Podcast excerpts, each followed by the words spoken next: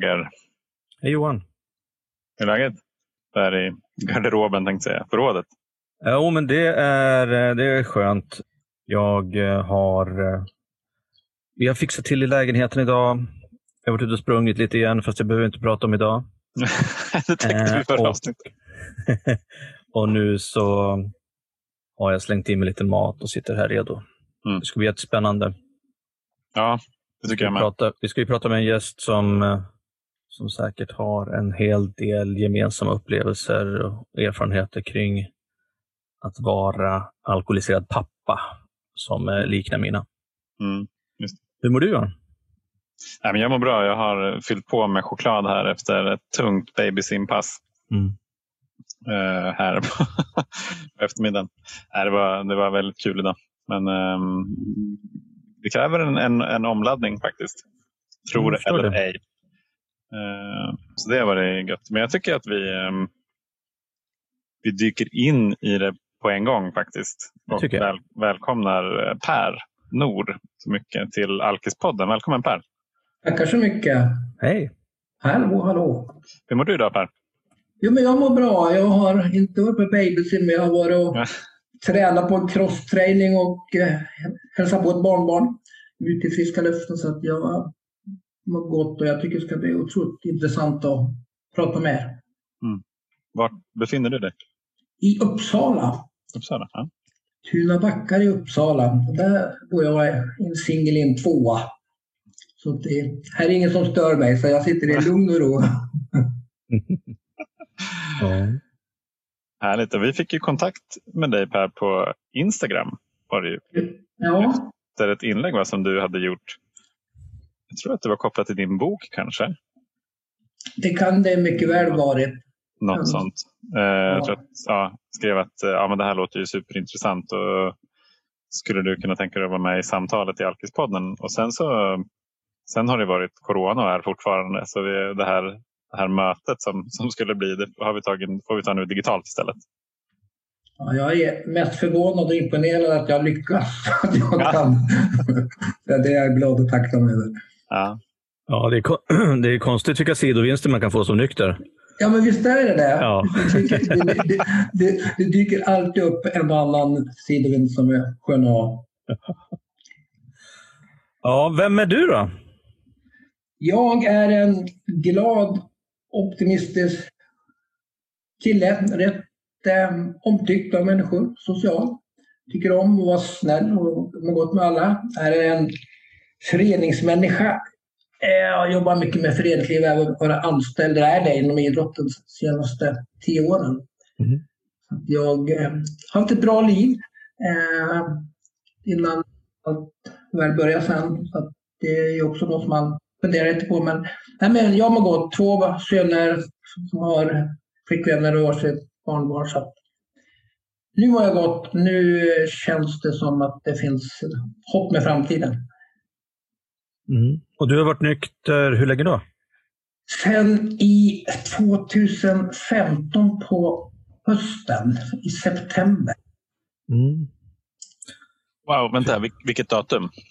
Ja, det var, vad kunde det bli? Mellan 15 och 20 september någon gång. Någonstans där. Mitt nykterhetsdatum är nämligen 15 november 2015. Så jag ligger väl två månader efter det. Då. snart är jag ja. ikapp. ja, snart är du ikapp.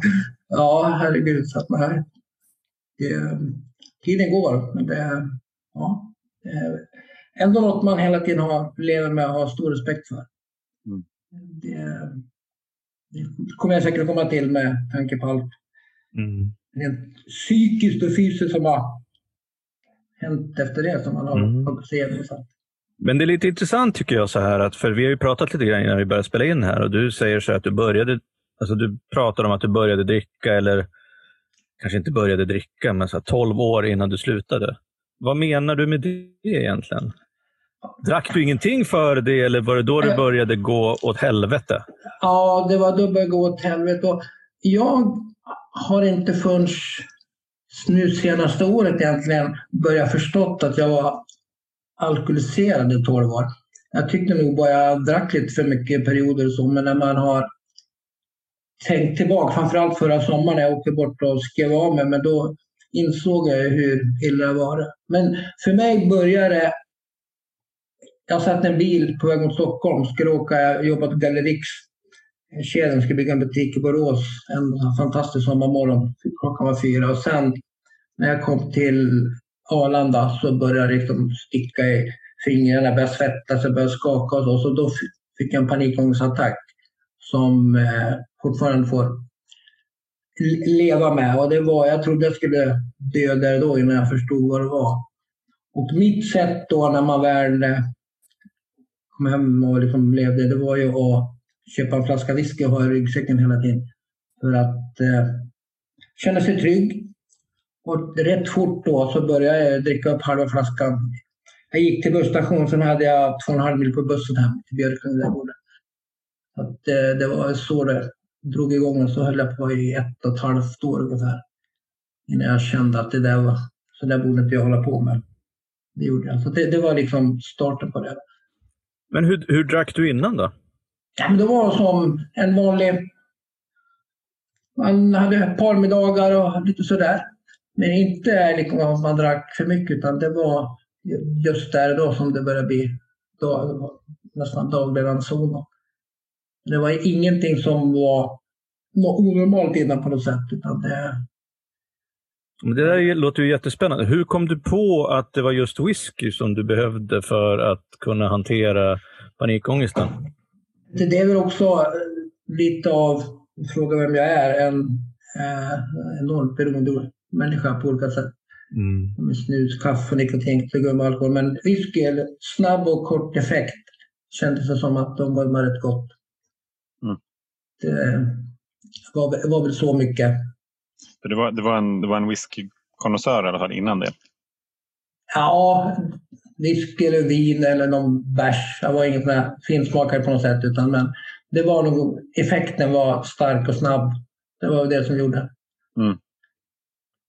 Ja, det är ju logiskt i alla fall. Alltså, ja. Just, ja, men just där och då tänker jag. Ja, men det är Sen när man... Jag tyckte inte själv var konstigt förrän efteråt, men efter ett tag såg man när man såg till spegeln, man såg man såg ögon och ansikte och så vidare. Och efteråt sen så kom ju, kanske inte någon efterhandskonstruktion, men många jobbarkompisar de anade att något var fel. Eh, och men då, lika där då, då samlade de i små grupper och sa att jag hade problem. Och så ringde jag min, min, mina barns mamma som vi levde ihop med då. Och ringde och sa att jag åker hem och lägger mig, jag mår lite risigt. Och då sa hon att jag förstår du för du dricker. Det var första gången någon påtalade det till mig. Att, och, och, det här var alltså ett och ett halvt år då? Två, efter. Ja, 2004 ja. på hösten. Mm. Att, och då klarade jag mig i sju månader tror jag. Sen bara av en händelse. Vi skulle på fest. Jag hade två flaskor whisky hemma. Jag skulle bort med present, hålla tal inför föreningen. Men då var min hustru borta på dagen. Så när hon kom hem hade jag druckit upp en halv flaska whisky. Jag har, jag har jag vet inte varför fortfarande. Jag, jag vet inte. Jag gjorde det i alla fall. Men du var nykter de där sju månaderna? Ja, då, och då, då tog jag mig själv. Jag, jag glömmer aldrig den gången jag ringde hem till henne och sa att jag mådde dåligt och hon sa att jag dricker. Och det jag gjorde när jag åkte hem det var att jag gick till bolaget och köpte två kvartingar Lafroig. Den här mm. underbart brukig whisky. Sen när jag kom hem så gick jag ut med hunden och så drack jag upp ena flaskan. Och sen sov jag fyra timmar och sen när jag vaknade upp så satt hon bredvid mig i soffan och det första jag sa, snälla var inte arg på mig. Det kommer jag aldrig glömma den, den stunden. Så. Mm. Men eh, då lyckades jag ta mig igenom, för jag var ju, jag är sån där elitmotionär kan man säga med massa maraton och Vasalopp och så vidare. Så att träningen fanns ju liksom hela tiden. Så det var det jag kände att det är där jag borde vara. Att det var det som gjorde att jag klarade mig ett tag i varje fall. Hur mådde du då? Alltså känslomässigt under den här tiden du var nykter? Jo, men det var ju skönt och jag vet ju att det har ju sönerna påpekat flera gånger också att man, eh, de tyckte de fick en pappa igen som var lite, lite mer tillgänglig. Så, för jag, jag var idrottsledare också för, för ena sonens, eller fotbollstränare, ena sonens lag. Och sen var det den här, man slapp ju eh, den här stressen. Dels att försöka se nykter ut när man kom hem, när man åkte buss.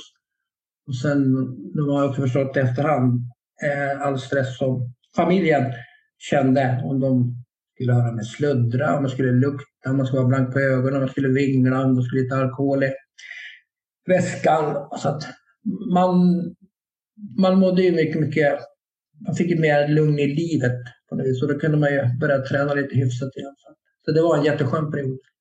Hur, hur gammal var du då? Hur gamla var sönerna? Jag var 42 när jag började dricka då. Så drack jag ett halvt år. Sönerna är födda 86 och 88.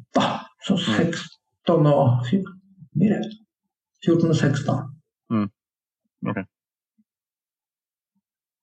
Och för, före det, den här whiskymedicineringen, då, då hade ni aldrig något det var aldrig något snack om alkohol, inga problem i familjen då före det? Nej, det var... När det var kompisar hemma då drack man eller man var ute med kompisar. Det var ett par med dagar men det var liksom ingenting som stack ut över det vanliga som jag kan känna och tycka i varje fall. Det här tycker jag är jättespännande. För att ja, jag, kan, jag kan känna igen mig lite grann. Eh, inte att jag gjorde på samma sätt, för att jag, jag drack ju väldigt, väldigt mycket och onormalt när jag var ung. Men sen ja, under de första tio åren som vi hade barn, då så, jag vet inte, jag lyckades hålla, i, hålla nere liksom mitt drickande utan att tänka på det för mycket. Alltså det var inte ett problem, men, men, men sen så bara plötsligt det blossade upp. Och Jag tycker att det här är jätteviktigt för, för, för människor som lyssnar. Att, att en alkoholist behöver inte vara en människa som dricker liksom eh, dricker sig och måste bli full liksom från den är 12-13 och sen håller på hela livet eller tills den slutar. Utan det kan se ut så att man är, man är inom citattecken normal fram tills man är drygt 40 och sen så plötsligt bara brakar det loss. Mm. Och Det är ju jättespännande att visa på de här olika, olika resorna som, som, man, som vi har allihop. Jag, jag fick faktiskt den kommentaren. Vi, jag jobbade lite i lördags och träffade några av eh, killarna i, i vårt herrlag. Och då var en som själv var intresserad och hade framförallt eh, psykiska problem. Och då frågade han, började han fråga, för han ville gärna om jag kunde prata för herrlaget. Men då, då sa han också det. Men alltid man har mött dig när du jobbat i fotboll det här, glad, pigg och liksom schysst kille. Man kan aldrig drömma om att du kunde ha haft sådana problem. Och det, på något vis var det rätt skönt att han sa det. Det visar också mm. att det, det är ju inte ovanligt. Det kan ju hända. Mm. Ja, precis. Jag har ju också fått samma kommentarer från ja, men till exempel från folk på jobbet. Uh, att uh, vi hade ingen aning om att det var, att det var så illa. Och jag tror att för min del så var det, det var så extremt viktigt att inte jobbet skulle påverkas. Mm. Att det var på något vis uh, ja, det, var, det var mitt viktigaste kvitto på att jag inte hade några problem. Att inte jobbet liksom led skada av, jag tyckte ju bara att jag var en festlig kille som eh, ja. gillade att ha kul. jag förstår hur, hur du resonerar. Så var det lite grann. Ja. Men, men okej, okay, så, att, eh, så ett par år in eller någonting och så hade du den här sju månaders, eh, sju månaders vit period Ja, och sen levde vi ihop några år till. Sen eh, valde vi att separera. Eh, vi har väl också vuxit ifrån varandra. Sen var väl också drickandet var väl en del i det hela. Vi mm. fick vi liksom inte tillbaka förtroendet. Så det var tufft. Eh, och lämna... En del säger att det finns lyckliga skilsmässor, men jag tror inte på det för fem år. Det finns alltid en anledning till varför man delar på sig. Mm. Så det var lite tufft ett tag, men nu funkar vi. kan absolut träffas och prata när en familjehögtid, men vi kände att det var läge. Då. Så jag lämnade Björklinge och flyttade in till stan. Mm. Då, hur såg ditt drickande ut då när du började där igen efter den där halva whiskyn före, före föreningsfesten? Efter det? Ja, då vart det ju lite smygande. Det var inte varje dag, men det vart ju återigen lite smygande och så. När jag väl hade fått i mig det där så kände man... Jag har hela tiden sökt... När någonting har saknats i mitt liv, och det kan mycket... Säkert är mitt eget fel, men så har man hela tiden hittat anledningar till att dricka sig till glädje, dricka sig till kickarna. Mm. Så det var någonting i helheten som kände att jag vill ha må bättre så då var det med självmedicinering istället. Men det är som säger, man jobbar och man tränar lite men det, det vart liksom för mycket och det var för mycket smygande. Det har jag också resonerat om eh, med familjen. Liksom deras stress och rädsla över mitt sätt att vara och jag, min stress inte började.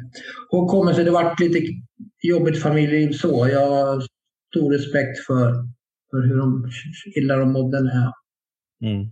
försöker ljuga mig igenom de här åren. Sen när, vi väl, när jag väl separerade och kom till Uppsala och bodde i egen lägenhet så då jag har jag alltid varit dålig på att bo själv. Jag flyttade direkt in till min dåvarande hustru en gång i tiden. Eh, så att jag, jag hamnade helt plötsligt själv i en lägenhet och då var det en hel del också till och från. Sen hade jag en relation efter ett tag igen som jag levde med åtta år. Och de, det var ju eh, okej, okay. men där, under de åtta åren så var jag på torken två gånger, 2009-2012. Och då var det definitivt något som jag kände inte var... Jag var inte liksom nöjd med tillvaron, så då återigen så drack jag mig till glädje. Vad tänkte du om ditt eh, drickande eller dig själv under de här åren då? Men nu pratar vi från 2004 och sen torken 2009, 2012 och sen slutade 2015. Det är ju, det är ju ganska lång tid. Hur, ja. hur, hur, alltså funderade du själv på vem du var och hur du drack och sådana saker? I, I, vissa fall gjorde jag det. Och jag var aldrig... Jag drack ju alltid smyg. Alltid, mm. alltid när någon... In, när man liksom, ingen såg mig. Sådär. Men det jag funderar på är liksom att från att vara jag kunde ju springa två mil varenda morgon liksom en hel vecka och enormt vältränad. Och sen helt plötsligt det bara försvinner den kraften och så fick alkoholen kraften. Och det kan jag fortfarande liksom fundera på varför. Att man, för det var en enorm tillfredsställelse att vara så vältränad liksom som motionär. Mm. Men sen tränar man mycket, ofta på morgnarna, men på kvällarna kan jag liksom ändå dricka och medicinera. Men gick det bra då att träna morgonen efter? Jag, vet, jag har, har alltid haft någon sån där variant när jag har druckit. Jag har alltid druckit som kanske längst till så, så, snabbt, så fort och fel kan man säga. Men, men eh, ofta liksom att bli förbjudna tidigt på nytt, men direkt när man kom hem så drack man en, en halvtimme. Så att, eh, sen att man, så att man ska kunna vara hyfsat fräsch på morgonen. Kunde du sluta då, då efter den där en och en halv timmen? Ja, då kunde jag för då ibland vart man ju så vimsig ur yrskalle. Men det, det vart också en grej också i tanke på att om jag ska nu kunna köra bil dagen efter så hade jag det som ett litet riktmärke så gott det gick. Ja, just det. För där är ju, ja, det, det, finns, det finns ju många utmanande situationer att vara aktiv. En, en är ju såklart att inte dricka, men, men en grej som var mycket svårare tyckte jag, det var att när jag väl hade börjat dricka, då kunde jag aldrig sluta. Det är klart att det någon gång slutade väl innan jag ville, men eh, det var inte så ofta. Det var inte, det var, det var, då, då försvann liksom alla spärrarna.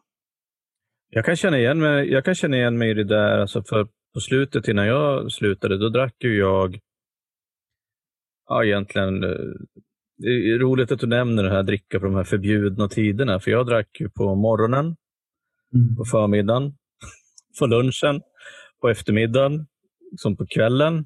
Men jag behövde heller inte, eh, jag har ju pratat om det här förut i podden, jag behövde heller kanske inte bli så jävla full, utan det var mer liksom att jag var besatt av att dricka mer än att bli full.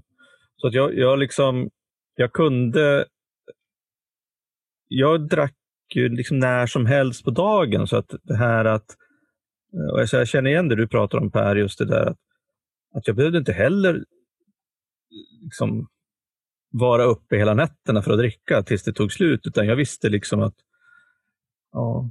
Och för mig var det lite grann också så på slutet att jag drack ju, varje, varje dag jag drack var ju den sista dagen. Mm. Jag skulle ju sluta. Imorgon. Imorgon. Ja, ja för fan. Jag kommer ihåg en gång så räknade jag dagarna och tänkte nu, som du säger, nu, nu är det dags. Nu är det, när, då var man uppe dag 28, dag 29.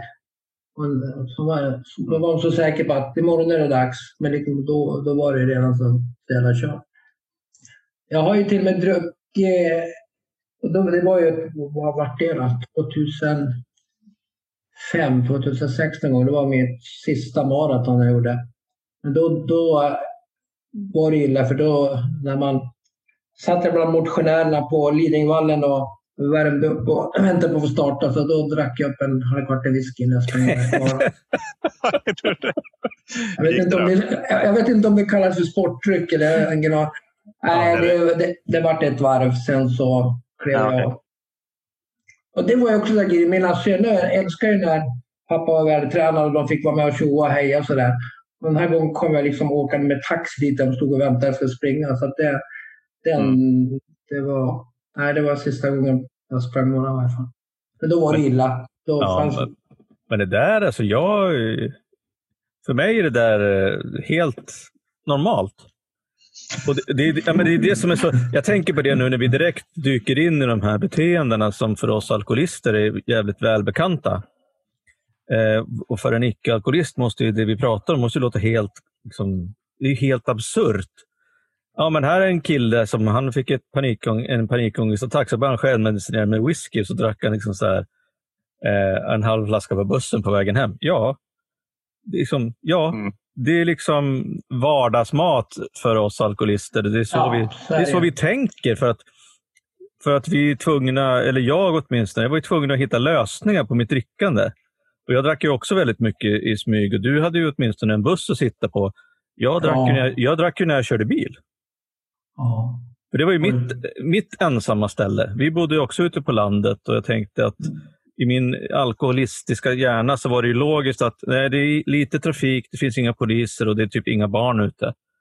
Så att när jag, så fort jag kom utanför stadsgränsen på väg hem så kunde jag börja liksom knäppa upp öl.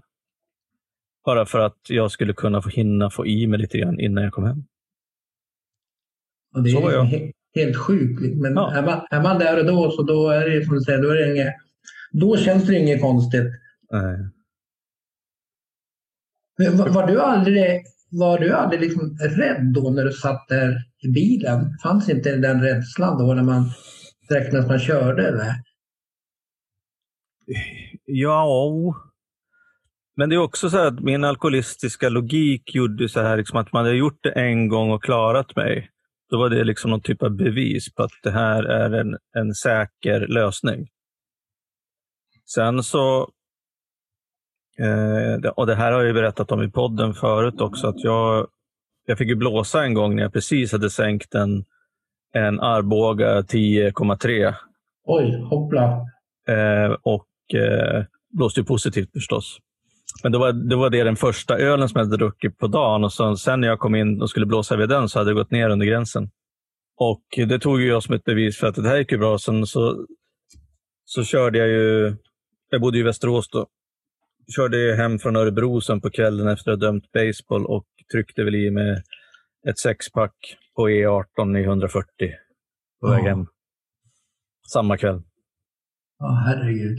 Och, och just det där, alltså, och jag, jag vet ju att det kan låta liksom eh, när vi berättar om sådana här saker så kan det låta väldigt liksom, det kan låta cyniskt kanske eller, eller hårt och oansvarigt att vi berättar att så här var det och jag nu, nu säger jag det liksom kanske utan att lägga någon...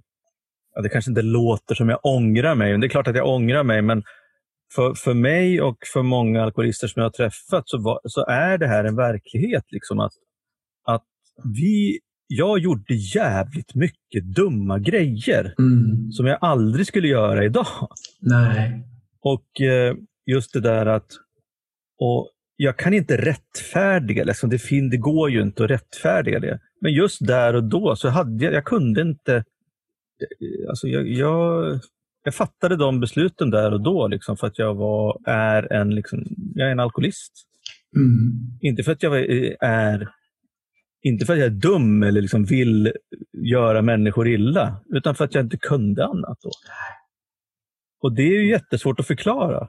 Precis som du är inne på, liksom, du pratar om, jag vet inte varför som du valde att du vet inte varför du valde liksom att ta den där halva flaskan whisky efter sju månader nykter. Nej. Sådana grejer händer. Och det beror inte på att vi har dålig självdisciplin eller att vi inte kan ta oss i kragen. Det har man ju uppenbarligen om man, om man kan träna så man kan springa en massa maraton. Utan det är för att vi är oförmögna i vår sjukdom, alkoholism, att fatta liksom andra beslut.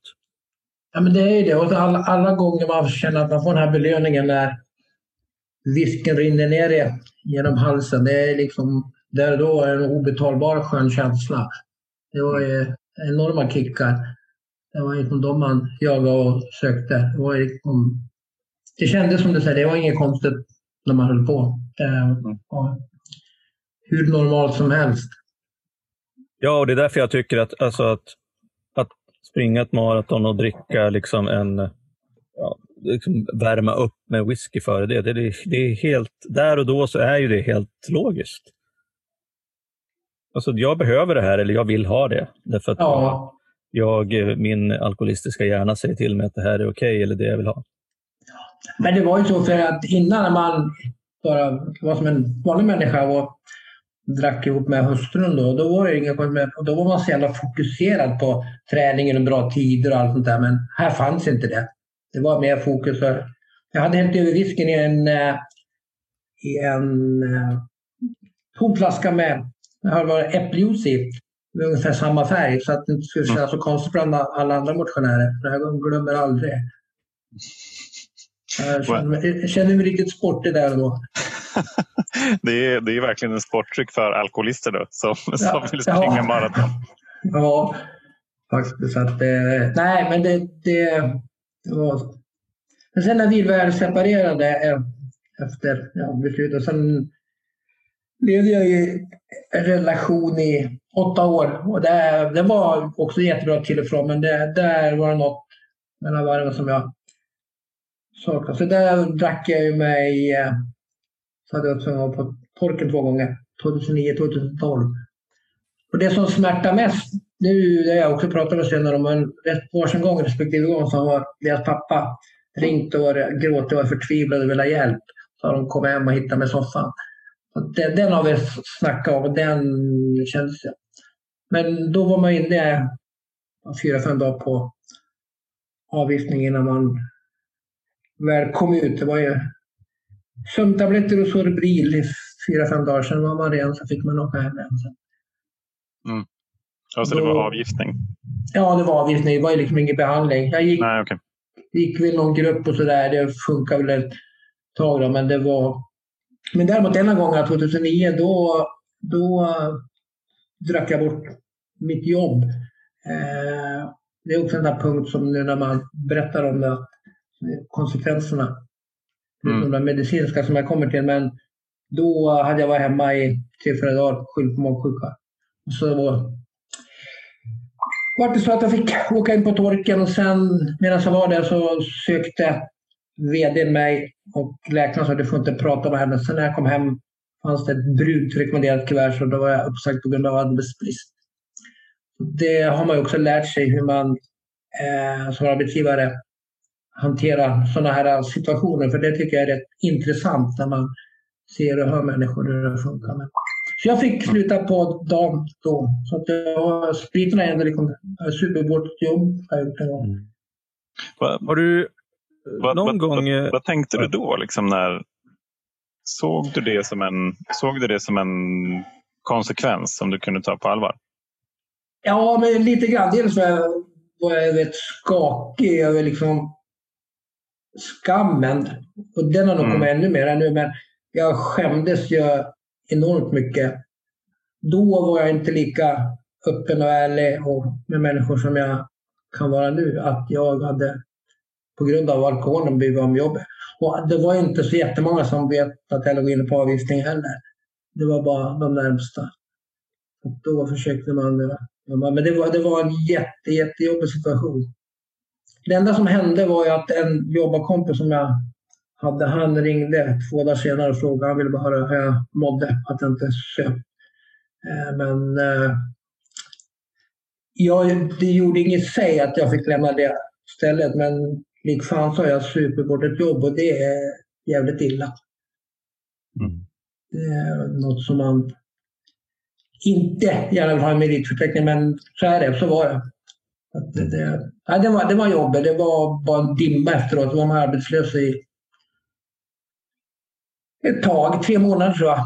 Så det var, det var en lite märklig känsla.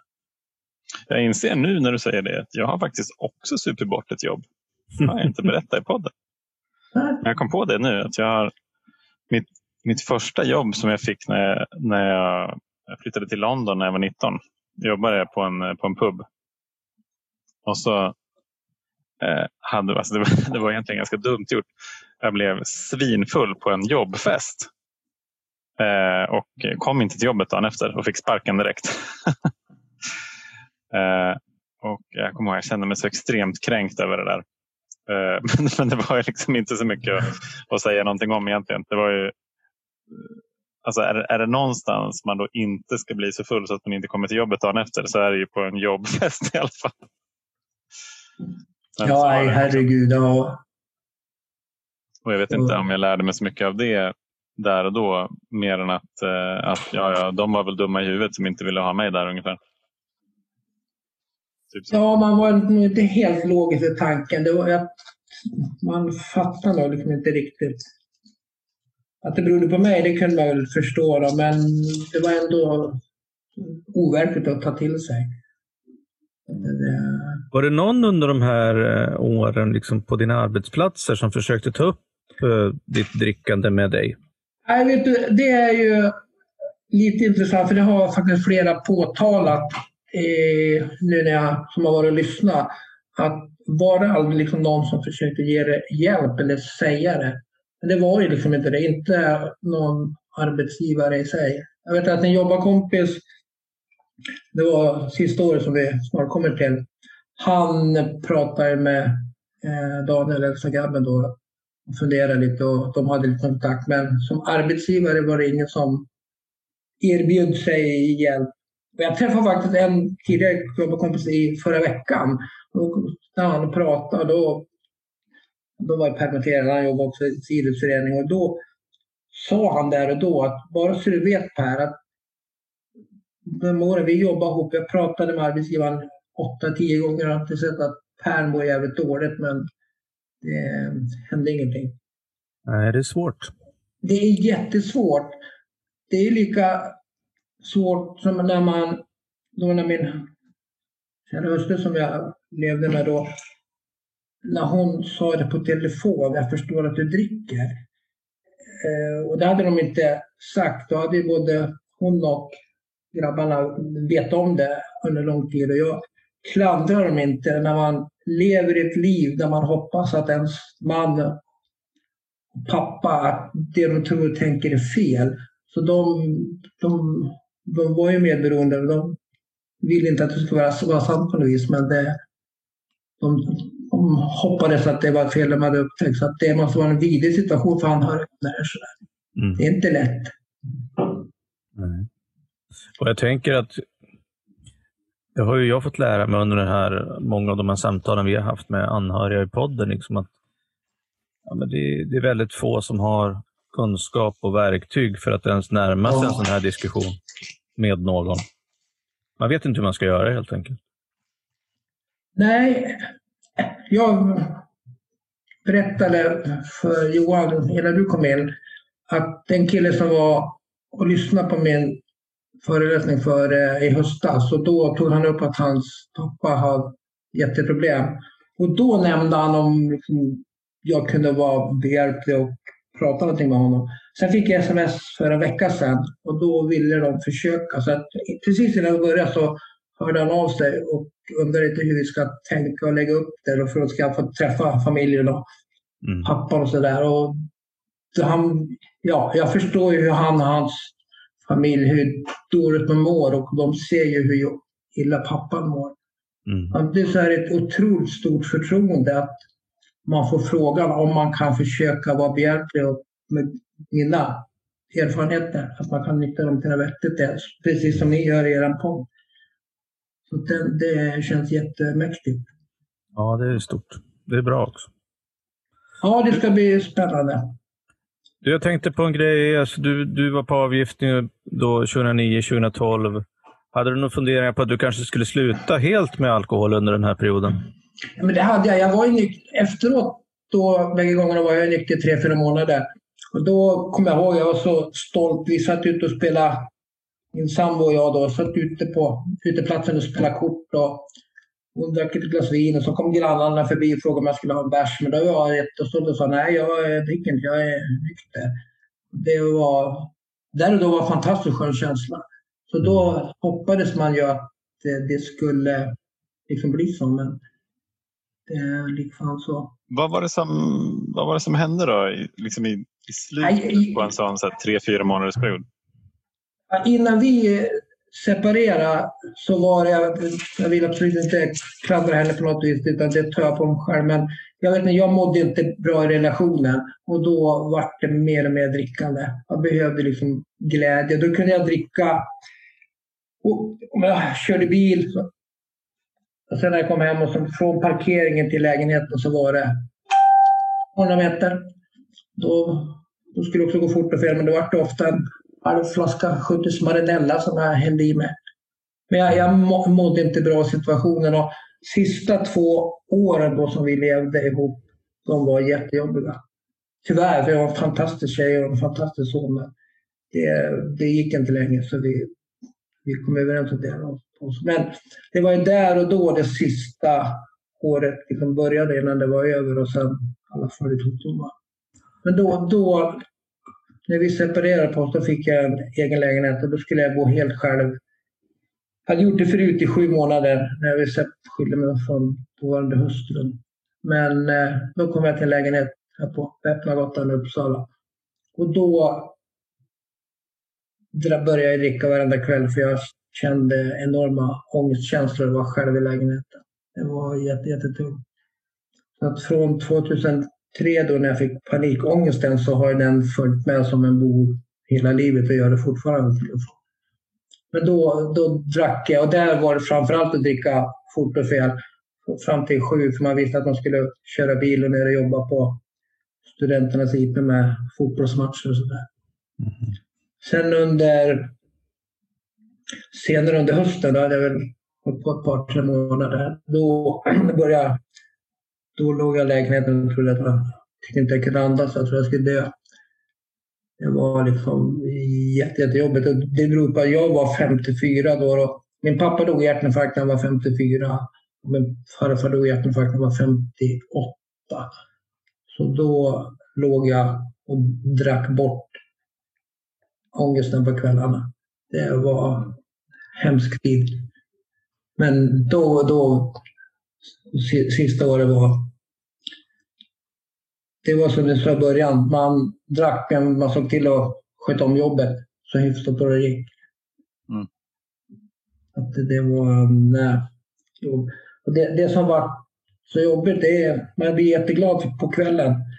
Sen på morgnarna, jag har ju ofta morgonpigg, kommer man ut på lägenhet, utanför lägenheten vid sex på morgonen. Och där jag bor så parkerar man på gatorna om man, om man har tur. Annars är det runt gathörnet eller borta vid en skola eller vid affären fem meter bort. Men kom jag ut på morgnarna då och inte såg bilen, då blev jag fullkomligt livrädd och fick de här ångest, jag fejkar ju många telefonsamtal då på morgonen bara för att få bort det här hjärnspöket. Då tänkte man ju på samtalet till sönerna eller till en jobbarkompis och sen när man kom till bilen så försvann det. Men det var det var en vidrig tid. Och återigen, i och med att ångesten har följt med mig, att man alltid självmedicinerar istället för att vara ärlig och säga att jag mår skit psykiskt, men det gjorde jag aldrig. Jag försökte dricka bort den hela tiden. Men var det dagligen då, ångest? Ja, det var på kväll, framförallt på kvällen. Här var man och, borta och jobba. Och så där, då, okej, okay, men när man väl kom hem så var det jobbigt. Jag jobbade ju åt Sirius Fotboll då, så det, eh, och då eh, jobbade jag med säkerhet och matchevenemang och spelar man bortamatch då var man ju tvungen att åka på den även om det var eh, inte var någon där. det var reglerna från förbundet. Men då kunde man sitta på bussen hela vägen hem. Och om man visste att man skulle komma hem fyra på morgonen, kolsvart Uppsala, som jag skulle vara vaken helt själv. Och det enda man låg och tänkte på var liksom, finns det parkering vid porten? Så då drack man ju ett antal resor hem. Och man åkte, när man kom hem på morgonen åkte man förbi macken och köpte massa folköl för att liksom, våga hantera och vara själv hemma. Det var, det var en jättemärklig tid. Va, vad var det som hände då? Sen liksom innan? Nej, jag, det, jag mådde liksom inte bra i slutet i relationen jag hade men jag tyckte det var vidrigt jobbigt att vara själv i lägenheten bara. Det var hemskt jobbigt. Att jag hade svårt att vara nykter överhuvudtaget i, i lägenheten. Och sen jobbade jag extremt mycket. Man kunde jobba 12-16 timmar om det var match och sådär. Och då drack man ännu mer för att orka jobba hårdare. Mm. Jag ledde rätt forcerat. Liksom, det skulle hända mycket. Träningen var ju nästan som borta då. Mm. Jag, var, jag var på crossträning när jag var lite packad ett par gånger. Jag tyckte jag var jätteduktig.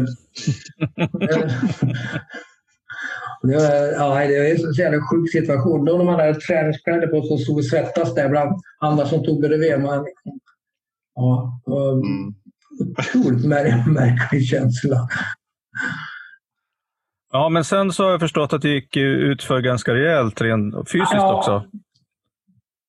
Ja, det gjorde ju det. När, väl, eh, när det var 2015, då fortsatte jag dricka. Så var vi upp till min lilla syrra i Lappland. Hon Både jag och sönerna har varit där varje år.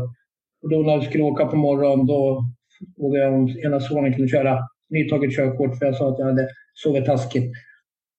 Eh, men det hade jag, jag hade ju druckit, så det gjorde han. Men när vi väl kom hem därifrån, det var det fem, sex veckor innan, innan jag var nykter till. Och då eh, skjutsade jag hem dem, för jag var nykter sista kvällen innan vi skulle åka hem.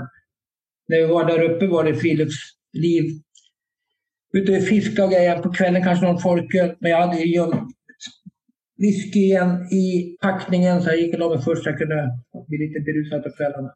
Mm.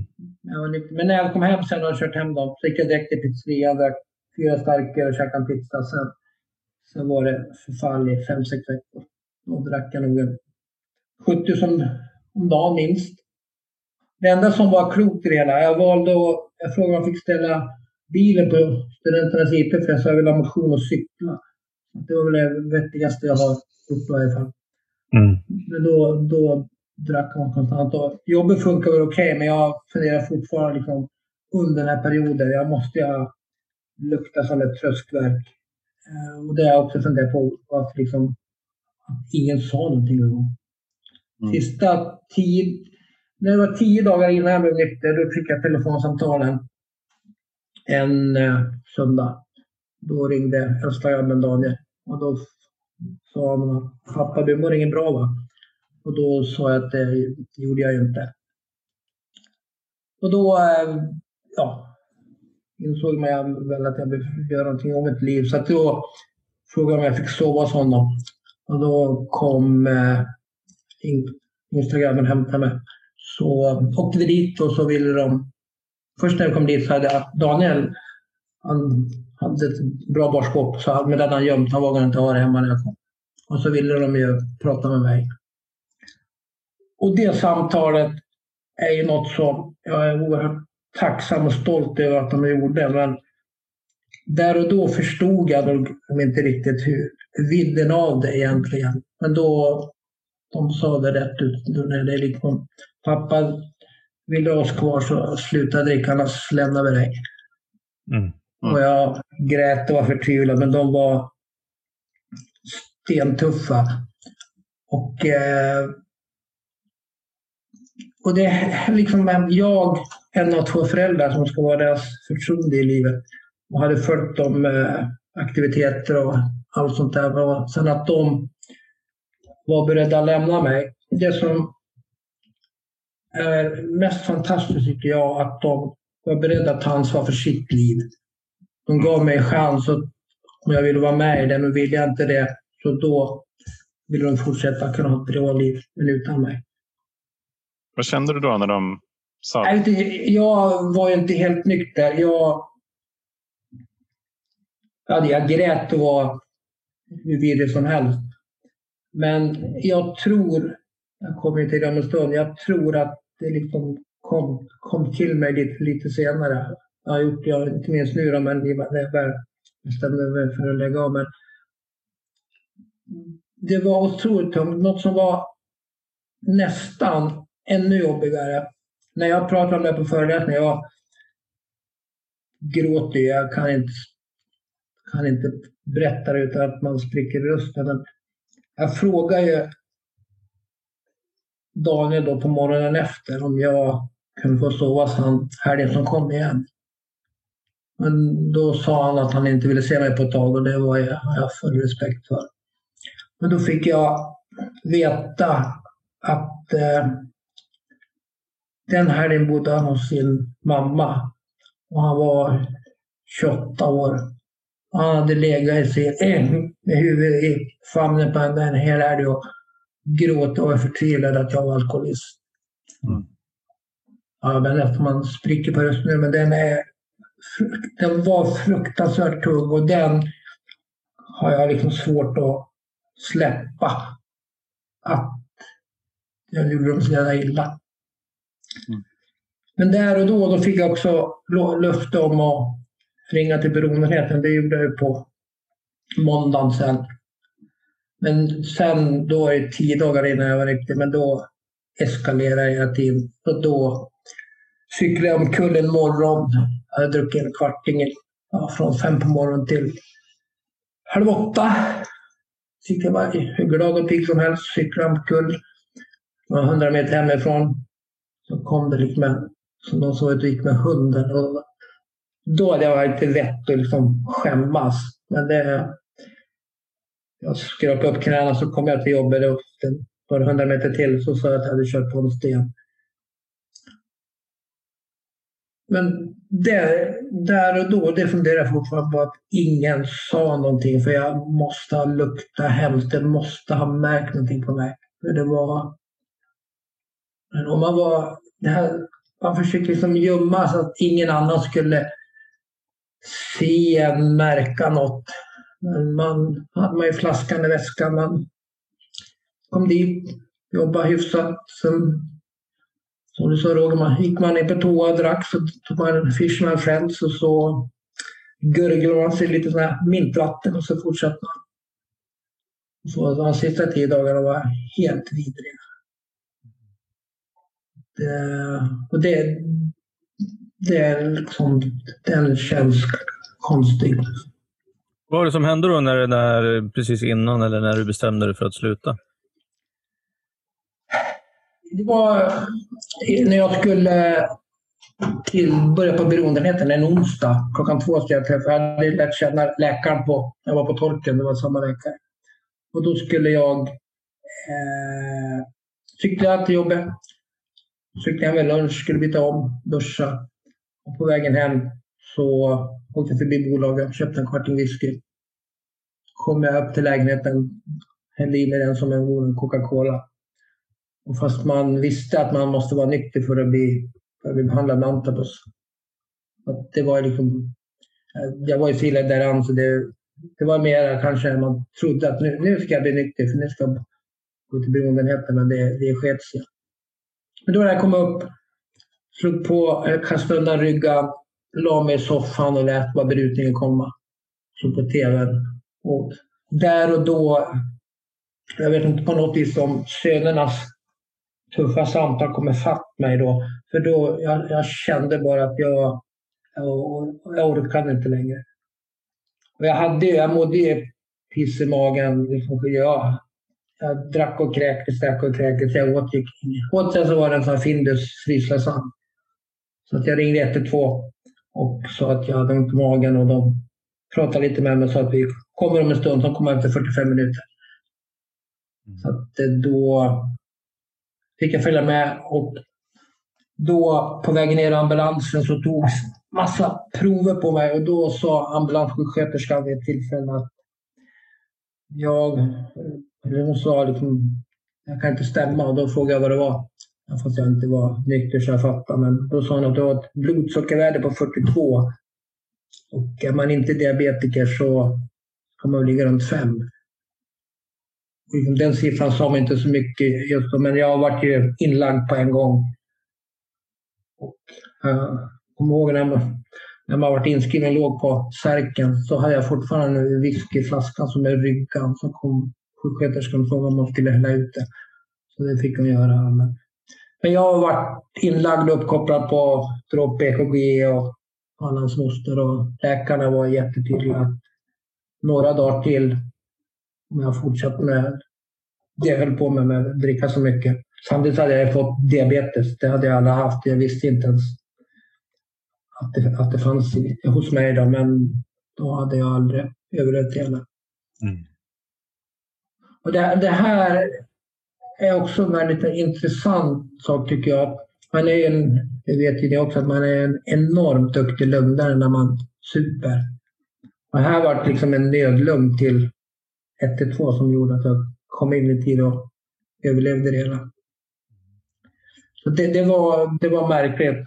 Sen fick jag hjälp att ringa till eh, ena sonen som kom med en toalettväska. Och eh, gjorde han med Han var jättechockad. Det var ju tio dagar efter som vi hade haft det här pratet. Då. Så han, han la väskan där och gick därifrån. Så, så det, jag låg inne i två och en halv vecka. Eh, dels hade jag folk omkring mig. Jag fick äta med regelbundna tider och sen hade jag ju just där och då en jätteallvarlig diabetes. Så det, jag kan nog känna två drivkrafter som gjorde att jag kunde sluta dricka. Dels var det sjukdomen. Den här sjukdomen som kom jag känna. Och sen då när man vaknade till så insåg man hur, dels att jag höll på att dö och sen hur nära jag var att träffa och, tappa sönerna. Mm. Att det var liksom kom smygande mer och mer. Så. Och när jag väl då vart utskriven så då gick jag över till beroendenheten och gick och käkade antabus i två års tid, tre gånger i veckan tror jag. Och var med på en studie ett år och grejer. Att det, jag vart nykter då, men det visade sig sen liksom alla konsekvenser rent medicin som kom efteråt de kommande fyra åren. Sen, så. Vad var det som hände då? då? Ja, först var det diabetesen som var... Men den fick jag hyfsad bukt på. Nu efter fyra och ett halvt år så har jag fått till så att jag har ungefär normalvärde och sprutor är borta, jag har bara två tabletter och det där funkar.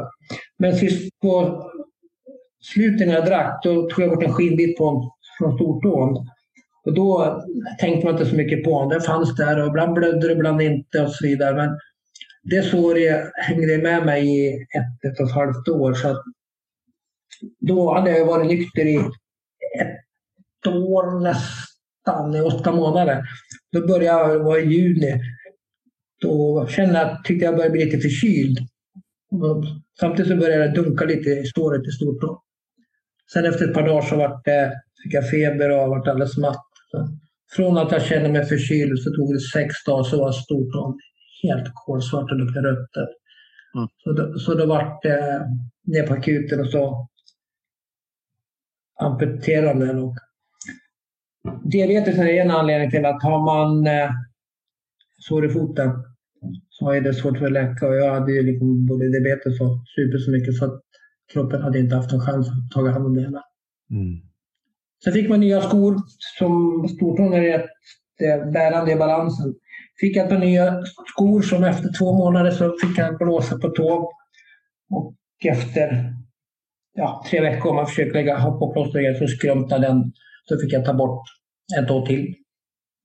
Men när man har tagit bort två tår och lederna som är kvar i foten där tårna har suttit, de gjorde att det blev obalans i foten som bildar sår längst fram under. Och det såret hade jag i två års tid innan det läkte. Jag gick på, med gips i nio månader och var in varenda vecka på sjukhuset och kollade och sådär. De förlängde hälsenan och de provade allt men det liksom ville inte läka. Så tog man bort en tredje tå till slut. Varför försöka få till balansen hyfsat bra. Men det var också det här jättemärkligt. Såret försvann ju aldrig. Jag hade det kvar på slutet ändå sen. Men det, och det är ju helt klart medicinska följder av att man har misshandlat kroppen. Men då hade en sugit på träningen kommit tillbaka lite grann. Så det var ju att hoppa på kryckor tre gånger i veckan. En, tim, en timme med gips och sådär. Och bara den energin man fick av människor som peppade en om man tyckte var galen, tokig och stark och på kryckor. Det gav ju också liksom en enorm energi. Att man kände att det var okej. Okay. Och hela tiden när jag amputerade tår och när jag gick på gips så var jag halvt sjukskriven. Jag, så att jag kunde jobba med administration på halvtid. Och sen när vi hade fotbollsmatcher kunde jag ta det lugnt. Men jag är inget bra på att ta det lugnt. Men, och det handlar egentligen om två saker. Dels att jag skämdes att jag inte kunde jobba. Att jag var och sen hade jag supit upp och mitt beroende kostade mig så sjukt många hundratusen kronor. Jag kände att jag hade inte råd att vara sjukskriven på heltid. Mm. Och det är nog den tuffaste mentala delen som jag lever med fortfarande. Hur, eh, hur hårt det har tagit liksom rent ekonomiskt. På, jag törs inte ens räkna upp alla pengarna men det, det, var, det, det var lite kämpigt. Men sen då på 2017 på hösten då fick jag ta av gipset. Såret var kvar men då var så litet. Jag var inne varenda vecka och kollade och så vidare. Så det var det fanns där. Jag tror jag var inne 400 gånger på Akademiska på fyra år. Med, Hur mycket? 400 gånger på fyra år. 400 gånger? Ja. Helvete. Det måste ju vara någon slags rekord ju. Ja, i varje fall att betala parkeringar. Ja. Nej, det var helt... Jesus Christ. Ja, det vart och sen då valde jag att sluta CS fotboll för min fysiska status, liksom hoppa runt och ha matchevenemang eh, ja, kroppen klarar inte av det. Nej. Så vet jag till en mindre förening och då sönerna sa den varje år ett tag. Farsan, nu är det dags. Det här året ska du vara frisk. Nu ska du ha en skön och fin sommar.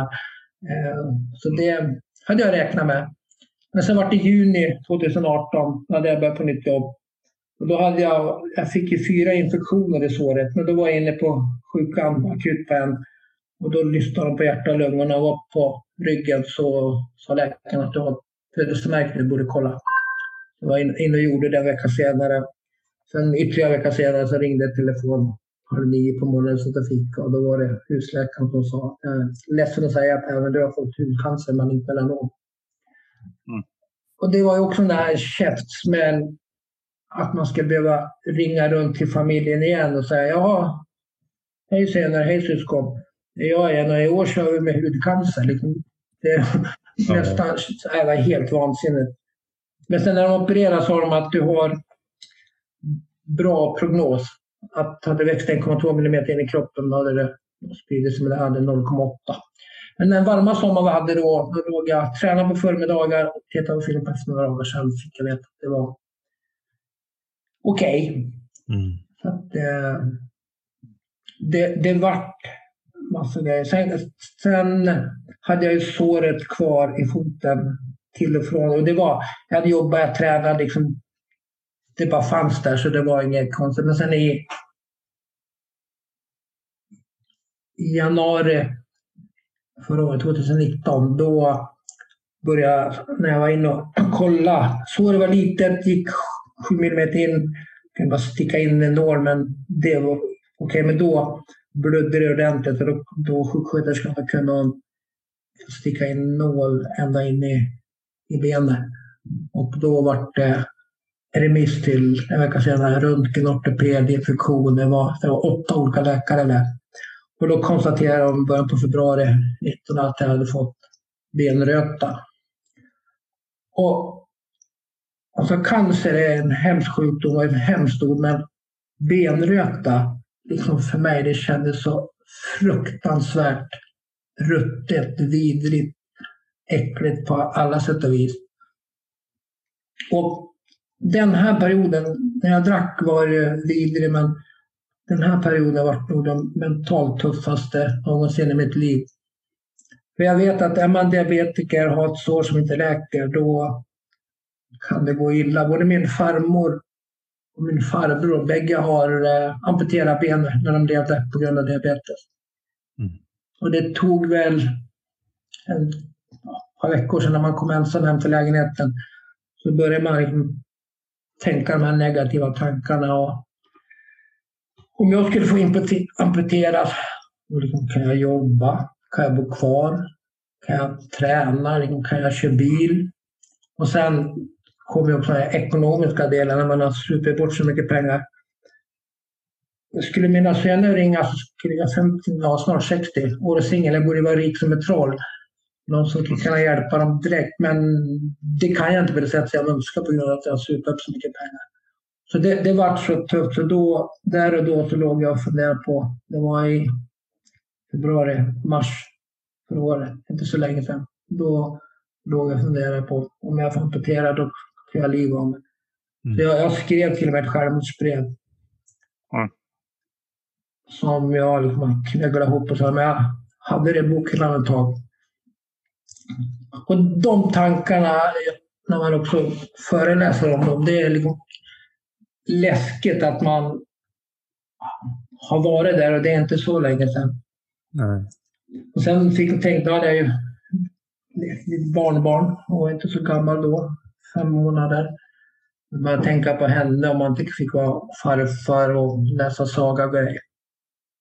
Sen började det läka till i början på april. Då, när jag var inne, då var såret inte så så mycket kvar så då fanns det hopp och då fick jag energi. Och då fick jag också veta att min äldsta grabb, de skulle bli gravida. De hade, det hade gått tokigt för dem tidigare på året, men när han berättade, det var det också så skön energi. Och så då kände jag också att mina syskon, deras barn har aldrig fått träffa sin farfar någon gång i och med att han dog så ung.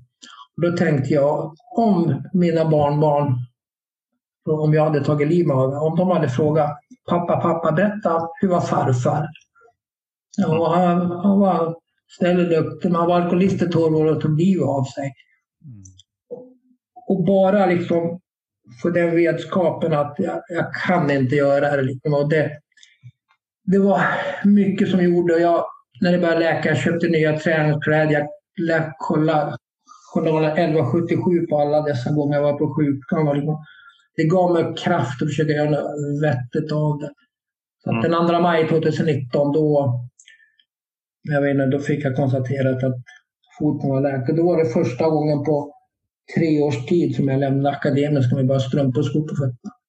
Mm. Att, det, det, det, var... det, är ju ganska exakt ett år sedan. Då. Ja, precis. Ja, ja, det, ja så att, men det som jag är mest otroligt tacksam och stolt över det är att jag inte hamnade med flaskan igen. Då. Ja, jag, sa, jag har suttit och mm. tänkt på det ganska länge nu. Hur fan klarar du av det? Jag tror att diabetesen i grunden, det hade vi ju en enorm drivkraft med. Men då för ett år sedan när jag tänkte ta livet av mig, då låg jag och funderade det som låg högst på listan det var ju börja supa igen och skylla det med tabletter. Mm. Det, var, det var inte så långt borta. Men på något vis hade liksom ändå mentala kraften gett mig sån styrka i och med att jag har tagit igenom så jävla mycket annat skit. Så jag, jag, jag klarade mig från att, från att börja dricka och det är jag glad över, men nästan lite förvånad också. Ja. Det, är nog, det är de flesta, men det gick. Det gick. Ja, men nu när vi ändå är här så, så vet jag att vi har fått, um, vi har fått en fråga på Instagram till exempel om, eller en fråga om om du har tagit någon hjälp för att hålla dig nykter eh, sedan 2015? Jag, jag var dels käkade med Antabus ett års tid. Sen var jag med på en studie i ett års tid där jag fick åka in och rapportera varje månad och berätta om jag haft något, det som jag druckit, men det hade jag inte gjort, men om jag hade känt något sug och olika mm. situationer. Så det hjälper mycket, det är den hjälpen. Sen har jag faktiskt också några gånger här senaste året varit på något A-möte och det tycker jag var otroligt givande att få lyssna och lära av eh, andra människor. Mm. Men när jag var, jag vet inte, men när jag väl blev nykter, alla sjukdomar som det kändes som de tog ut så mycket, så mycket tid så jag vet inte om jag kände vad jag började dricka, jag tror inte det. det. Det var liksom, det var Nej, och jag hela tiden livrädd att jag dels hade döden att och Mattias skulle ha lämnat mig. Så det var tillräckligt stor drivkraft. Ja, just det. Hur, hur är relationen till sönerna idag? Då? Det, då, den, är, den är bra, absolut. Men jag vet att den yngre Mattias, han, det är den äldsta killen som har givit det här till boken och de har pratat ihop sig. Ja, han tycker fortfarande det är jobbigt. Eh, och vi pratar inte så mycket om det med varandra. Han tycker helt okej okay att jag sitter här och pratar med Boken kommer, för den kommer ju också bli ett omtalad efter om föreläsningar. Men jag tror han tycker det är jobbigt och jag tycker det är jobbigt för jag har en enorm respekt för det de känner. Att jag måste hela tiden visa att jag är en pappa de vill ha. Mm. Men i november, tre dagar innan fars dag, fick jag ett sms av äldsta grabben. Då ville han och hans sambo bjuda oss på farsdagsfika och det är det absolut finaste sms jag har fått efter allt som har hänt. Mm. Det, ja, jag kan förstå det. Mm. Det är...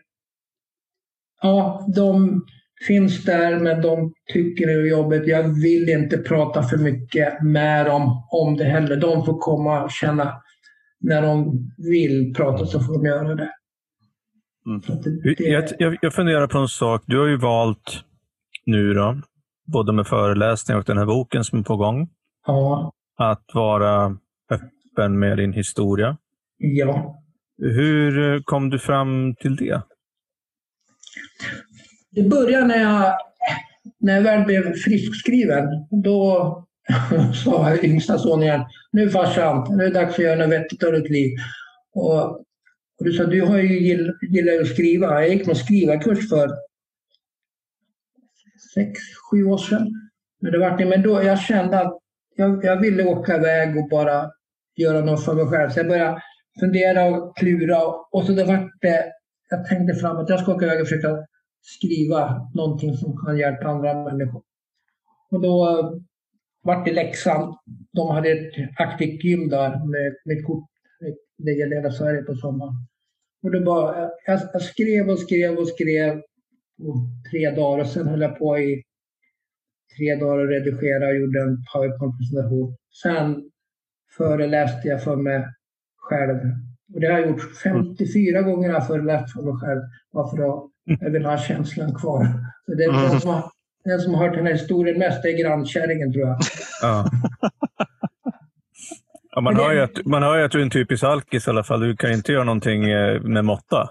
Nej, det, det har ju blivit så. Men då kan man bli ganska duktig på att föreläsa å andra sidan. Ja, ja. hoppas det. Ja, men det. Det växte sakta men säkert fram och jag är jätte, tycker det är jättehäftigt från första tanken att det var nog säkert många som skrattade åt mig när de såg på Facebook att jag skulle åka upp och skriva. Det var det säkerligen. Men det har ju varit fantastiskt liksom att få gjort det och att många som vill lyssna och engagera sig. Vad har det gett dig själv tycker du?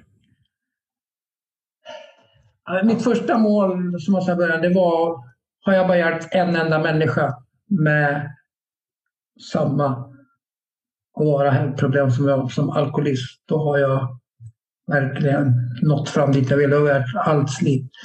Så det var viktigt. Och sen har det gett mig en enorm mental kraft och styrka och verkligen stå för det jag har, den jag är. Mm.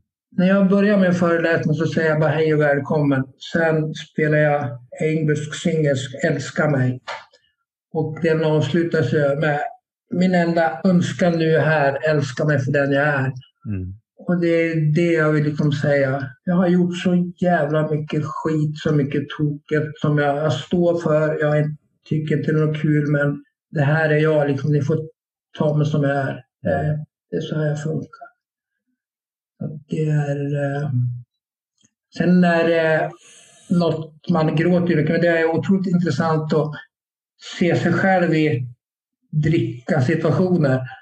Det vet ni, och sen när man ser sig själv nykter, och man, det här med dricka och bilkörning och alla jobba och det är helt snurrigt. Man försöker ta till sig, förstå. kanske man aldrig kommer göra, men jag försöker lära mig av mig själv också. Mm. Är, det, är det någonting utöver det som du gör för att vara nykter idag? Det, jag har, sen jag fick diabetes så har jag ätit i stort sett exakt samma frukost varenda morgon i fem års tid. Jag lagar 30 matlådor i taget med diabetesinriktningar. Det är också en där, det har blivit liksom kraften att driva mig framåt. Hantera diabetes på så jävla bra sätt. Lägga mig tidigt, träna bra, sova bra, motionera och äta rätt. Så det har nog varit en jättedrivkraft i det hela. Mm. Vilken intressant kombo egentligen. Att, att diabetesen och, och alkoholismen någonstans kan, kan um, ja, liksom hjälpa varandra till ett bättre mående för dig. Ja, det har det definitivt gjort. Jag har ju aldrig ätit så bra någon gång som jag gjorde då. Sen är det ju, är ju det gör ju, det känner vi säkert också, det kommer ju alltid göra jätteont att förstå hur man betedde sig och hur man kunde vara där i sjukdomen när det var som värst. Eh, helt händelser som man aldrig kommer att kunna begripa. Hur gör du för att hantera det då, när det, när det kommer upp? Det kommer en bok till mm. som som vi har provskrivit nu, eller jag har skrivit, där kommer jag verkligen gå in och berätta enskilda historier om som, är, som jag tycker känns helt villiga när jag var alkoholist. Den kommer heta en alkoholistbekännelse. Och där kommer jag berätta så mycket saker som ingen vet om, ingen i familjen, ingen annan. Så det blir liksom nästa terapigrej. Ja, okej. Okay. Just det. Så det är skrivandet och, som blir någon form av Ja, och berättandet. Mm. Så att jag, nej, jag har gett mig fan, så ska jag hjälpa människor. Jag ska, hade en tjej igår som ringde när jag var jag är lagledare för våra damlag också. Hon ringde, hon är alkoholiserad. Hon, hennes pappa var lyssnade på mig i Sala. Vi var gamla grannar. Frågade om hon fick ringa till mig. Och hon, och hon ringde mig för sex veckor sedan och då berättade att hon var alkis och var på var nykter ibland och ibland inte. Och nu hade hon varit nykter två månader och ringde hon igår och var packad och hade trillat dit igen. Mm. Mm. Och det var ändå liksom jättehäftig drivkraft att jag kan försöka nå fram. Och nu inser jag att jag kan vara jättetydlig och ärlig med henne vad jag inser att som krävs för att det ska funka. Det går inte liksom att dalta. Det, så det var, jag är glad att hon ringde men jag hoppas få träffa henne men det kommer bli en jobbig resa att få henne frisk. Men det, mitt mål är att hjälpa henne. Mm. Så det, det är en jättedrivkraft för mig. Få andra människor att våga berätta och få folk att må bättre. Och inte skämmas för utan försöka. Allt går. Gud vad jag pratar. Mm. Ja, men jag tänkte bara en, en, kanske en, sista, en av de sista frågorna. Då, liksom så här, hur mår du idag? då? Jag tänker på det, vi inledde med att prata om panikångestattacker. och eh, psyke och känslomässig. Och... Ja, men den är okej. Okay. Däremot om jag nu har jag telefonen här. Om jag är borta och så kommer jag på att jag har glömt telefonen kvar där, då kan eh, direkt den här rädslan för panikångest komma när jag sitter i bilen och inte har telefonen nära. För det är liksom en trygghet, där har jag alla kontakter jag känner att jag behöver. Men det, den är bättre just nu i alla fall. Men det har hänt när man har varit fan här och så har man stått mitt i kön med 10-15 personer så har svettningar börjat komma. Skulle jag känna minsta tecken på att det inte är balans och ser att det är fullt med bilar på parkeringen, då liksom undviker jag att handla. Mm. Lika bi, om jag står i en trevägskorsning här i Uppsala och inte känner mig stark och har tänkt köra rak fram, då gör jag inte det. Då kör jag höger eller vänster, för då är jag liksom närmare vägkanten på något vis. Mm. Så det är liksom det är också någon slags självmedicinering. Försöker lösa problemen, men jag har aldrig sökt hjälp för det. Just nu känns det rätt bra ändå. Jag mår, mm. jag mår rätt bra. Ja. Ni då? Mår ni bra? Ja, jag mår jättebra. Ja, härligt. Jag tänker på det, alltså det, det är ju... Vi, både jag och Johan har ju använt oss av tolvstegsprogram under hela, hela tiden i princip som vi har varit nyktra. Lite, anna, lite annan hjälp också. Och Det som är så spännande tycker jag, det är att liksom de grejerna som du pratar om att du vill göra och behöver göra, är ju mångt och mycket det som är liksom basen i tolvstegsprogrammet. Ja, jag, jag, Ta hand om sig själv och hjälpa, hjälpa andra människor. Liksom.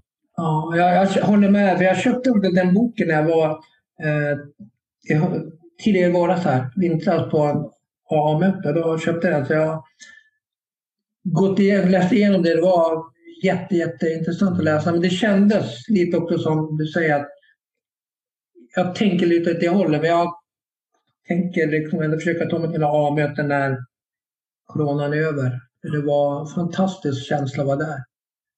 Mm. Men en sak som jag funderar på bara om jag får, eh, kanske inte värdera, men eh, jag tänker på det här med att ta hjälp för att vara nykter.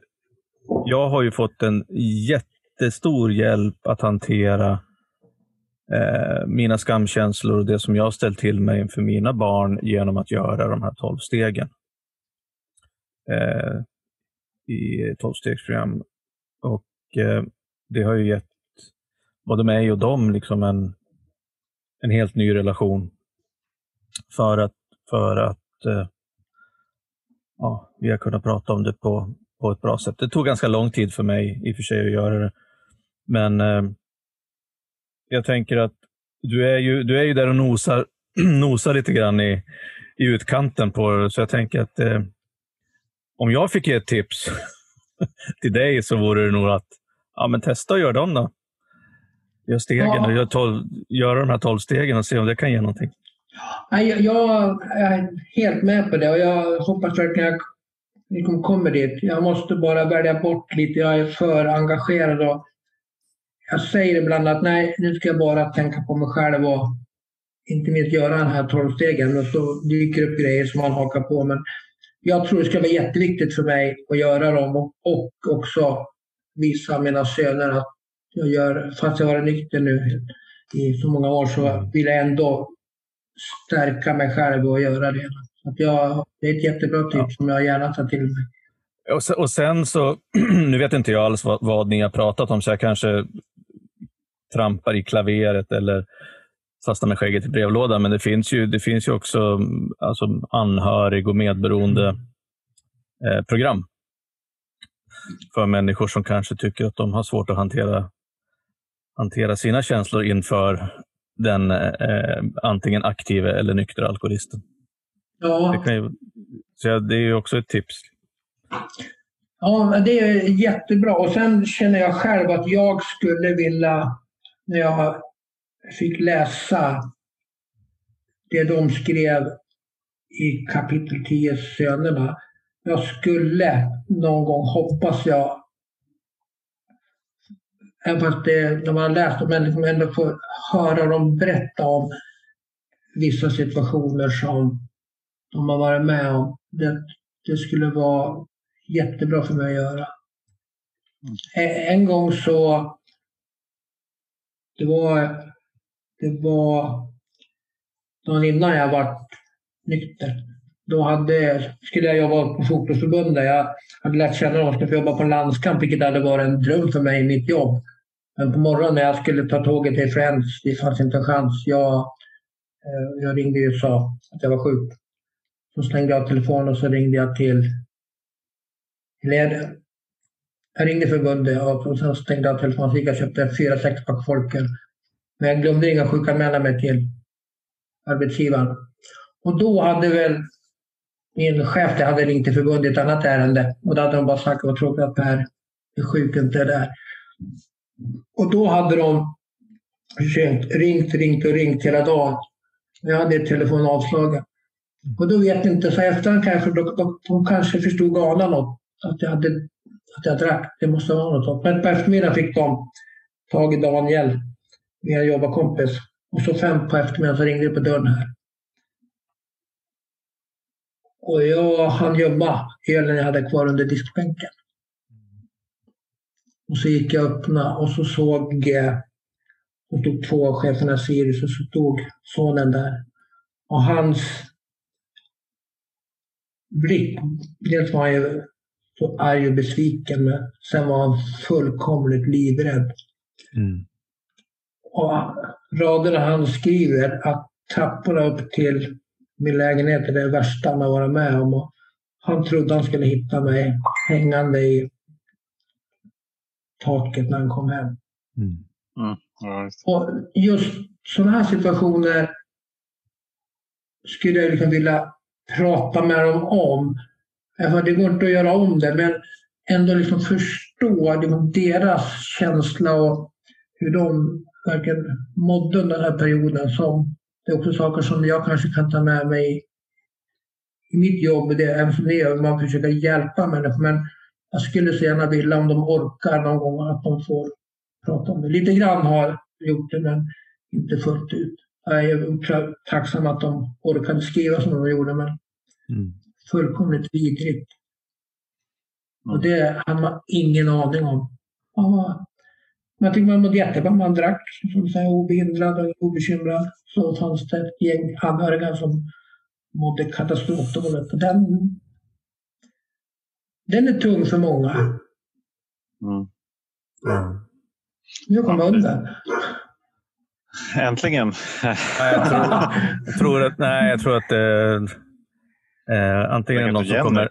Nej, men nej, hon är hemma. Antingen ja. någon som kommer hit eller så är det hemtjänsten som kommer till grannen. Aha. Det brukar han inte gilla. Nej, men då, tyck, och då tycker väl jag, vi har hållit på ganska länge, jag tycker vi kan väl, eh, vi kan väl runda av med en förhoppning av att, eh, att du får ha de där samtalen med dina söner. Det, det är väldigt viktigt. Jag, jag vet ju själv. Har du haft dem? Ja, delvis. Jag har ju i, i och med att jag, gjort, jag pratar med mina barn sett om de här grejerna idag som jag inte har kunnat gjort tidigare. Tack vare att jag har ehm, ja, gjort nionde steget, det vill säga gottgörelser i tolvstegsprogrammet med dem. Och, och eh, ja, men egentligen försöker ta ansvar för och gottgöra dem för de grejerna som jag ställt till med. Och de har fått säga sitt också kring de delarna. Så vi har haft, vi har haft de samtalen och sedan dess har vi väl egentligen kunnat prata om det eh, lite när som. Men jag kan, jag kan säga liksom att eh, ja, det här kan bero på det och det och hur kände du då och så vidare. Men känner ni att ni har era familjs förtroende? Litar de på er? Jag vet inte om jag törs svara för dem, men det känns som det idag. Ja, men det måste ju vara jätteskönt. Det. Mm. Mm. Ja, men det, det, känner jag verkligen. Det, för mig är det en lite annorlunda situation. Vi, vi skaffade ju barn här tre år efter att jag blev nykter. Och, och tack vare att förtroendet byggdes upp. Ja.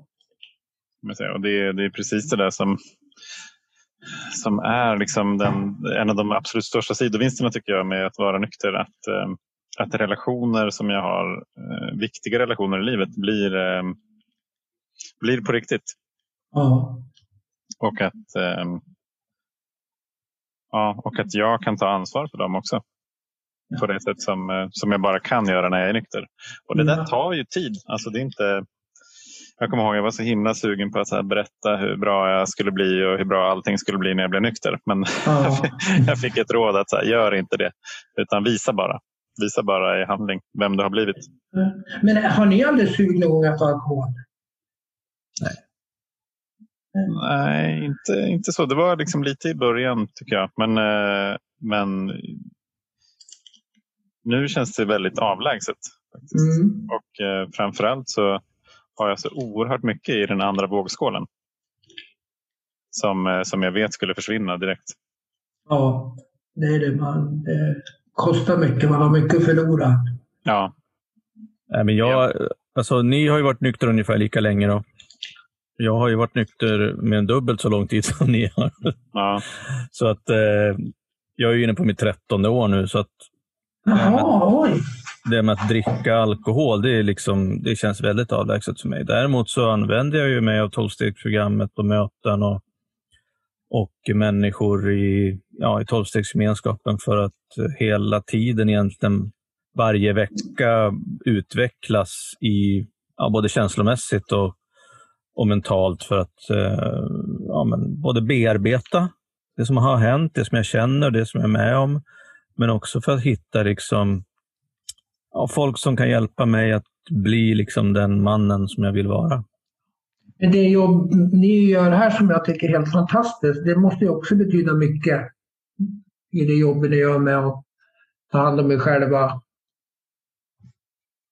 Mm, absolut. Alltså det är ju en del av, av att ge tillbaka. Helt enkelt. Mm. Och det är ju alltså egentligen så pass enkelt som att um, det är liksom, vi säger i tolvstegsprogram att vi kan inte ge bort någonting som vi inte har.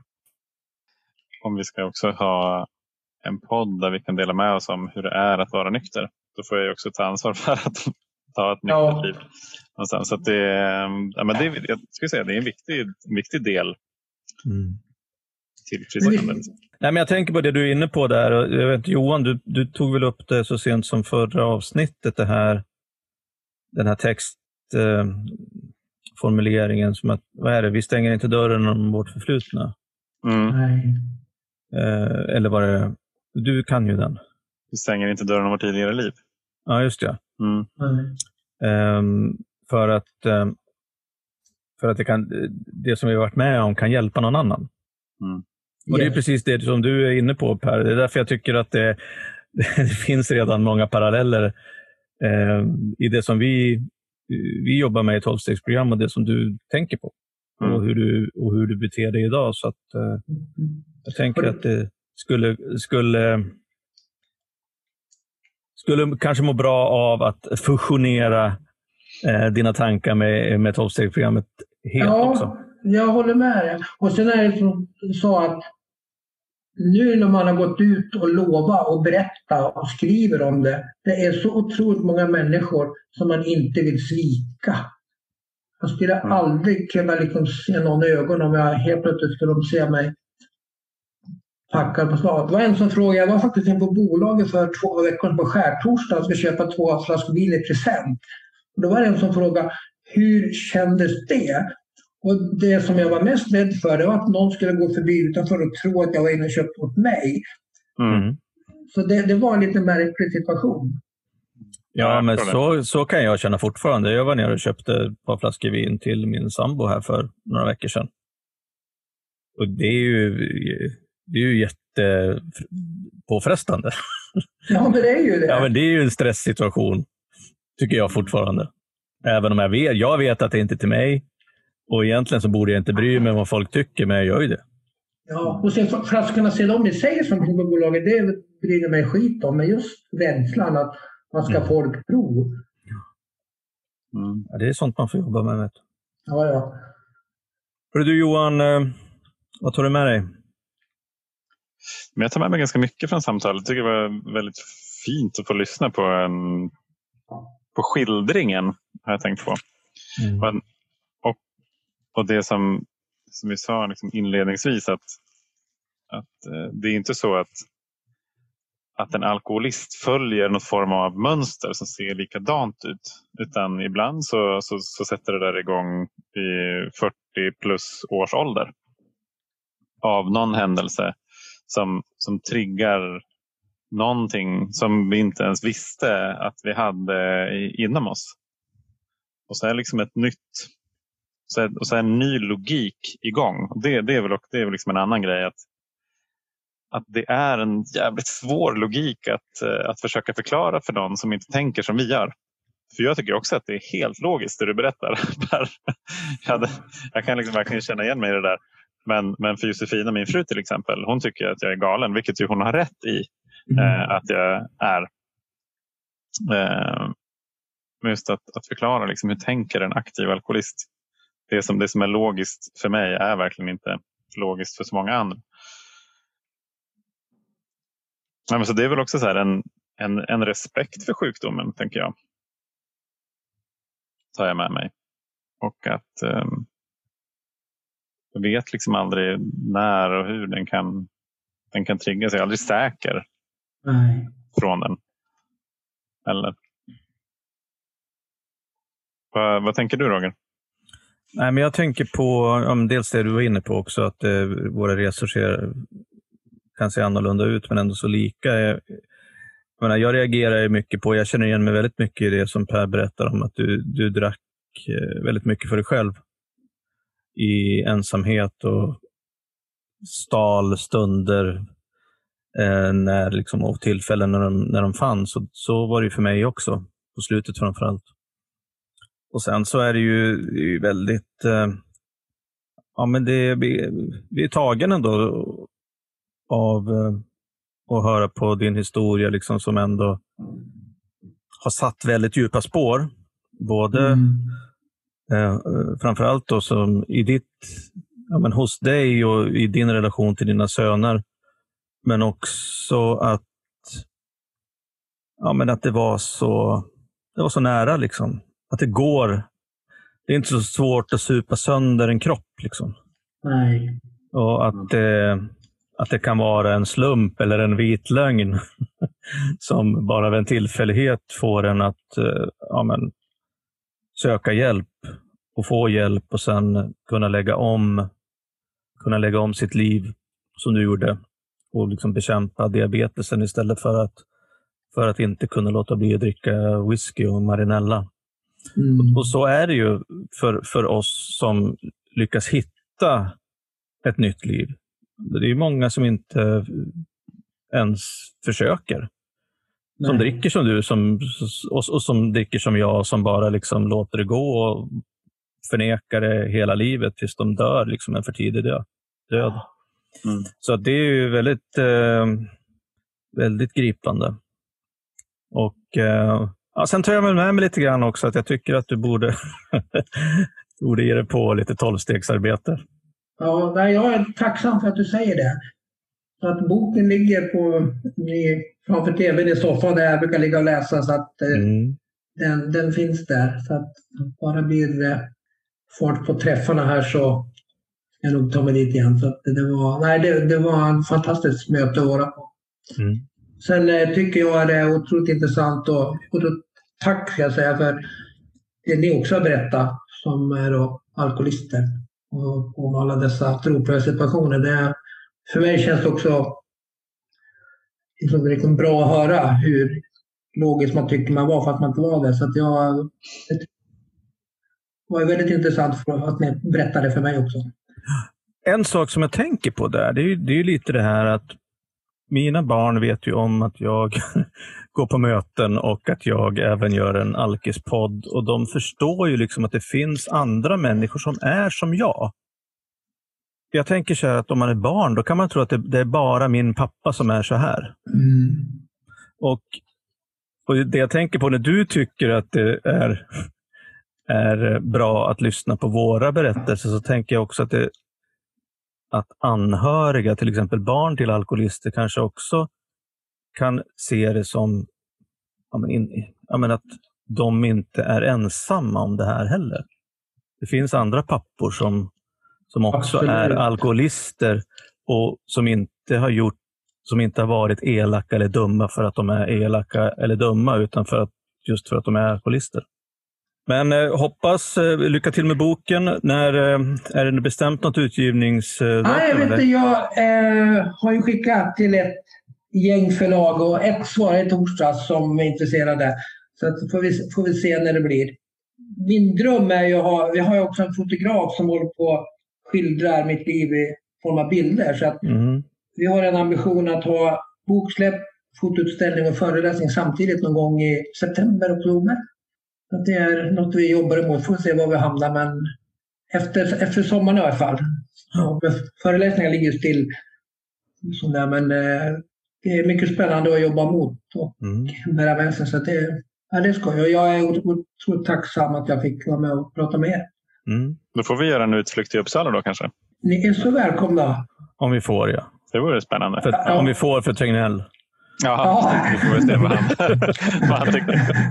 Och vi hoppas att vi får göra det i höst i varje fall. Så. Ja. Ja, ja, det är fantastiskt eh, att få ha dig med i samtalet Per.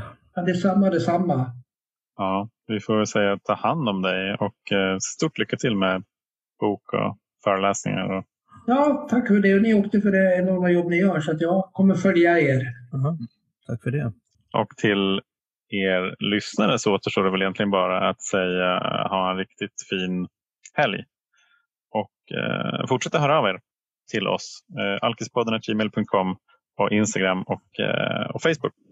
Kom gärna med tips på, på andra gäster som ni skulle vilja höra i samtalet. Vi tar, tar väldigt gärna emot era inspel på det och eh, fortsätt gärna skicka frågor till de gästerna som vi har. Så eh, ta hand om er där ute ja, beware helt enkelt. Kram! Mm. Ha det så bra allihop. Hej då! Hej då!